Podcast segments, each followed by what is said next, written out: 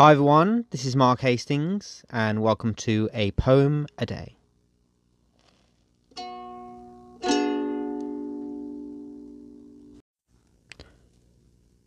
Today's poem is my poem, Her Majesty, which is a poem that I wrote uh, today um, in honour of uh, the Queen, uh, Queen Elizabeth II, uh, the Queen of England, who unfortunately uh, died. Um, and uh, immediately after I heard of uh, the Queen's passing, um, I was naturally saddened, as many of um, people of England and Great Britain are, as well as uh, the many members of the, the, the Commonwealth. And um, I just felt an uh, an instant need to to write something in honor of uh, Queen Elizabeth II, who is the only Queen of England that I've ever known, um, and she's someone who um, is and will always be an inspiration to so many people. So um, yeah, I wanted to write a poem in honor of the Queen and this is the poem, Her Majesty.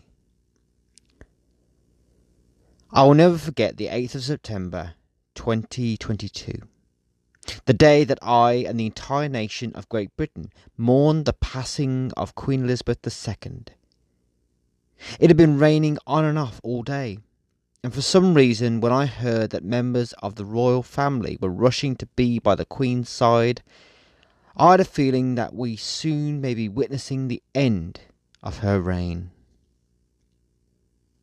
When it was announced that the Queen had died, I must admit that I and my family did indeed cry, because we had lived with the Queen all our lives, and she had always been like a grandmother to our entire nation, whose image we had seen and carried with us wherever we went and whenever we needed to use some physical pounds and pence. Things will never be the same again. Now King Charles III will take his mother's place as the head of state. Now, when we sing the national anthem, we will have to say, God bless the King instead of God bless the Queen. This year, the Queen celebrated having spent 70 years on the throne. 70 years in which she showed true strength, grace, regality, and a sense of duty to her people and the country that she loved. Queen Elizabeth II and I shared the same birthday, the 21st of April, and though we were not at all close in age, I always considered the fact that we were born on the same day and the same month to be something special to me for some reason. It is the end of an era. It is the end of what is being referred to as the Second Elizabethan Age. It is the end of one reign and the beginning of another. But no matter what happens going forwards, nothing will be the same.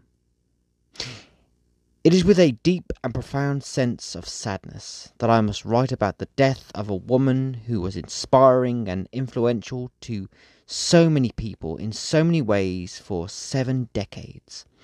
And even though I was never lucky enough to get the chance to meet the Queen personally, I will always remember her as being someone who every year I wanted to watch the Christmas message of, someone who personified the importance of obligation, pride, duty, legacy, and family. Which is why I will always think fondly of the Queen, Elizabeth II, Her Majesty.